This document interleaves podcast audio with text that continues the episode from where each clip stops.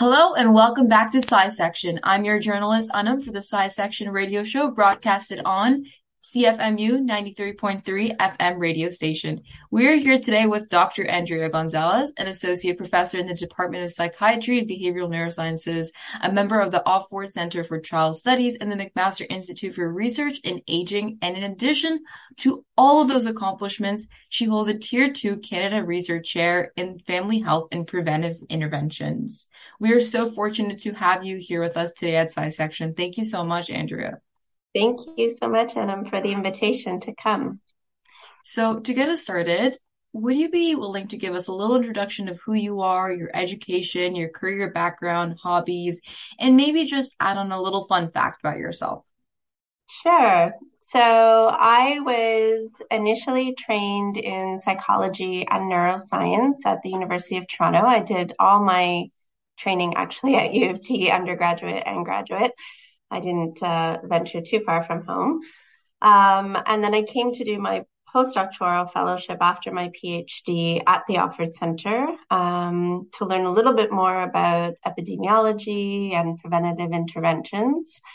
Um, I guess my research program very largely focuses on family violence and, and parenting practices and how we can promote healthy uh, child development through positive and playful parenting.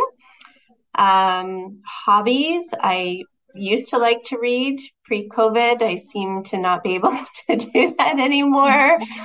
Um, I love watching movies. I have a 12 year old son, so I'm into Marvel and the Minions and uh, everything. And we play board games and go for bike rides.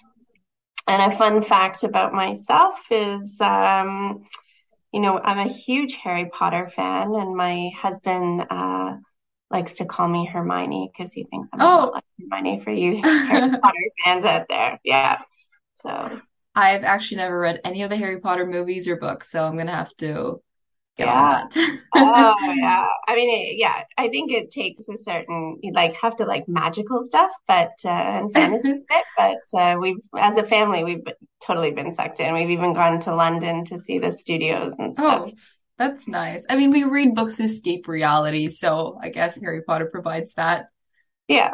Yeah. Um, so other than that, I'm sure being at your position right now did not happen easily. So would you be willing to tell us a little bit about your challenges that you faced along the way?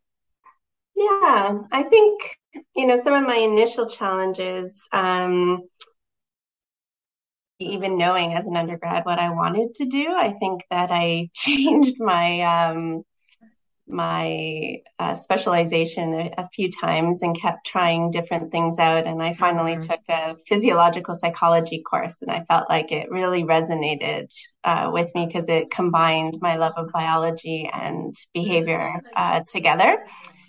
I think some of my other challenges um, in relation to academia, and I, it's something I think we all struggle with, is uh, balance because it you know, academia can certainly take as much as you're willing to give it. So sometimes it's hard to strike that balance.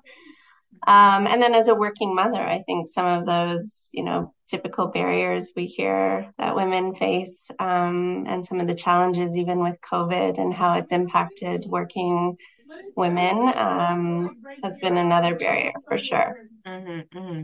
I really like everything you said, and I especially like how you brought me through the different stages. So, you know, as a student, then as a in your master's or PhD, and now.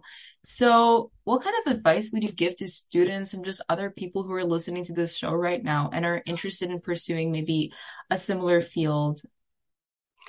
Yeah, I think um, you know, I I don't know if other people are like this. I sort of feel like. Uh, I didn't venture out too much along my very kind of set path in life. Like I always knew what my next logical step mm-hmm. would be. And I maybe that's the Hermione in me that my husband talks about. but um so I think it's just, you know, exploring, uh, finding your passion. Like to me, it's really about finding your passion. And ultimately, even though I took this kind of prescribed next step format, I feel like I, I did find my passion, but it's been a, a real evolution along the way, which has mm-hmm. been fantastic in terms of learning and growth. And I think being flexible when things don't turn out necessarily the way you uh, mm-hmm. think they might is is really important as well, and and being kind to yourself and taking breaks when you need it. Mm-hmm. So wellness is really important. I think it's something really undervalued in our society, but it's something that is,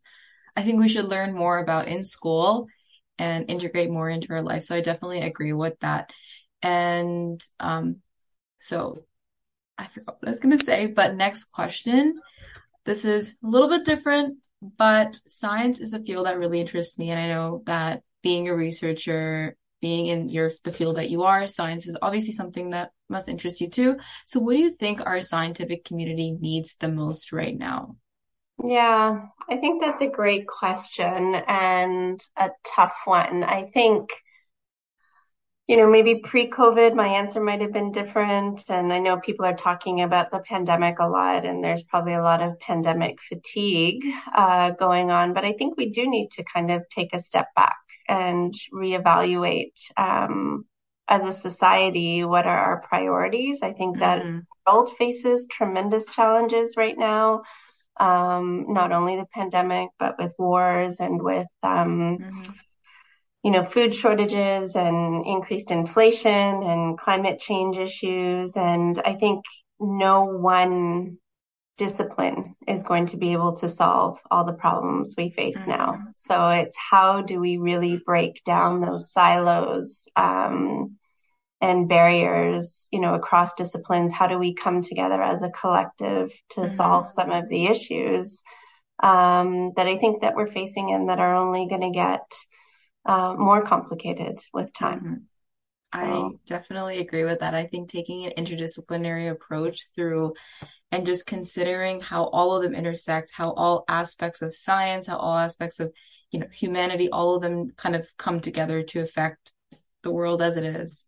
Yeah, and I do think that there's a lot of redundancy a lot of um, i mean replication certainly yes, is a sure. super important part of um, of science. So I'm not saying that we shouldn't be trying to replicate things, but I, I think that sometimes uh, certain fields don't necessarily collaborate as much as we should. And, um, you know, when you think about how quickly they came up with the COVID vaccine, they were able to mobilize in incredible ways because we were facing this unprecedented challenge. Mm-hmm. So, can we take that kind of model and apply it to other types of issues as well? 100%. Yes, I definitely agree with that. That's something I think people should really hear. So, thank you for that. And so now for our final question. This is a little fun question. If you were a novel, what would you be called and why? Yeah. Um,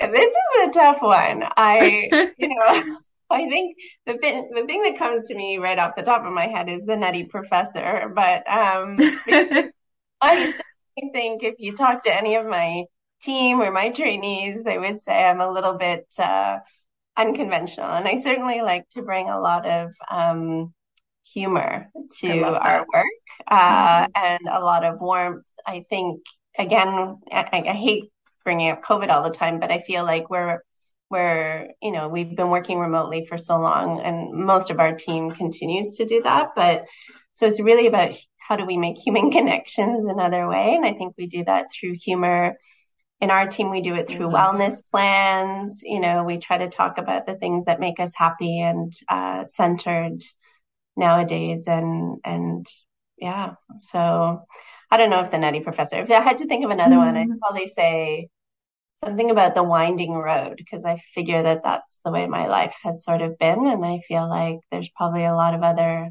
bends up the road that i can't even predict or anticipate but that's sort of what my life has been like your response brought a smile to my face. That was an amazing response because for several reasons. The top reason I'll, I ask for time's sake, I love that you bring that sense of humor to your atmosphere and because that's really important, especially in a field, sometimes in a really sad feel, um, sad area like science or just the work atmosphere, it can get boring sometimes. It can get a little bit deprecating.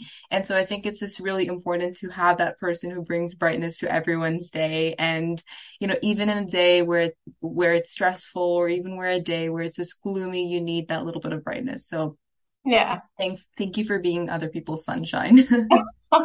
thank you. and another thank you. Thank you for joining us today. It was it was amazing to hear about your career, your perspectives, and your entire journey throughout throughout everything. The work you are doing is so relevant and so important. So I'm really excited to see what comes next. Well, thank you so much again for the invitation. This has been mm-hmm. great. Yeah.